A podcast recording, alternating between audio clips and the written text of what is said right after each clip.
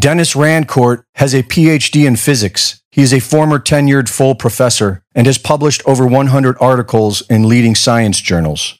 Rancourt and his team have used all cause mortality data to prove there have been about 17 million deaths as a result of official COVID 19 measures, but not from COVID, which was a lie. As far as I can tell from all cause mortality uh, data that we've been studying extensively for a long time, there's no such thing as a viral respiratory pandemic. He explains all this in his essay entitled There Was No Pandemic, which you can find on his Substack. There was no pandemic in the sense that there was not a particularly virulent new pathogen that was spreading and causing death. That is not what happened. What happened was huge assaults against vulnerable people by many different methods. And every time you did that, you caused excess mortality. In all the countries where they were not doing that, there was absolutely no excess mortality, even if it was a jurisdiction that was right beside the one that was doing this. Rancourt explains a science of psychological murder that has been officially studied and documented for well over a century. It wasn't just the spike protein that killed us, it was the whole damn thing. Psychological stress and social isolation are dominant determinants of an individual's health. That causes uh, a suppression of your immune system, and you're going to get some kind of infection cancer, heart disease, and very often the lungs are very exposed to the environments and they're subjected to all the bacteria that you live with all the time. You get bacterial pneumonia. And it's a huge killer when a society um, is stressed, meaning all of its individuals are stressed. The kind of psychological stress that kills you is when your entire world is turned upside down. Your whole life you thought you had a place in the world, and it's gone that will kill you within a very short time. We always occupy a dominance hierarchy, a social dominance hierarchy. That is how we organize our societies because we are social animals. It is a fundamental truth of how we organize societies. The stress that is intended to keep you in your place within that dominance hierarchy is an everyday chronic stress. And the stressors have to keep changing how they're going to stress you because you get habituated to the stress.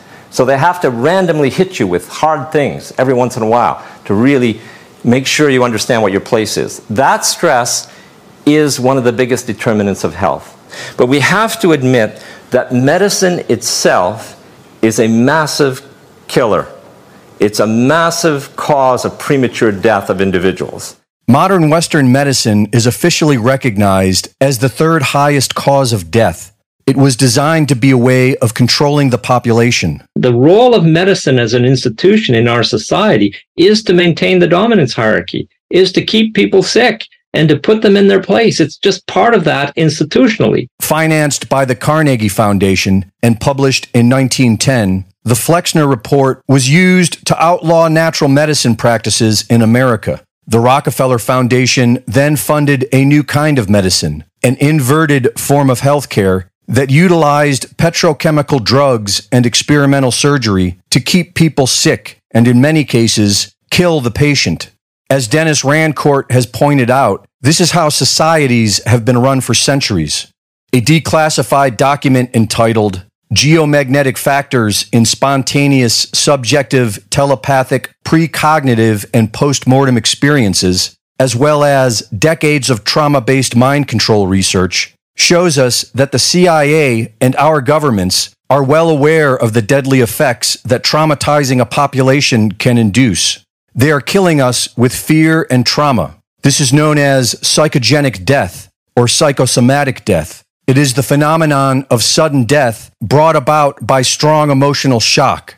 Chairman of the Department of Physiology at Harvard Medical School, Walter Cannon, called it voodoo death because mind control is the main method used in voodoo rituals, which is well understood by our world leaders.